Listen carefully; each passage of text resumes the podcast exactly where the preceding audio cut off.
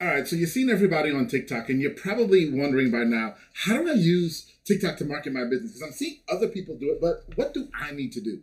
Well, it's simple, my friend. You've got to answer your customers' questions. Yes, yes, that's it. In the real world, your customers have questions. And guess what? When they're on TikTok, they have those same questions. And so they're going to be following you, they're following you because you're giving them information that they want and you're answering their questions. Want to know what questions to answer? Looking for content strategy? Hit me up. I'm your guy, Atiba, the video content superman.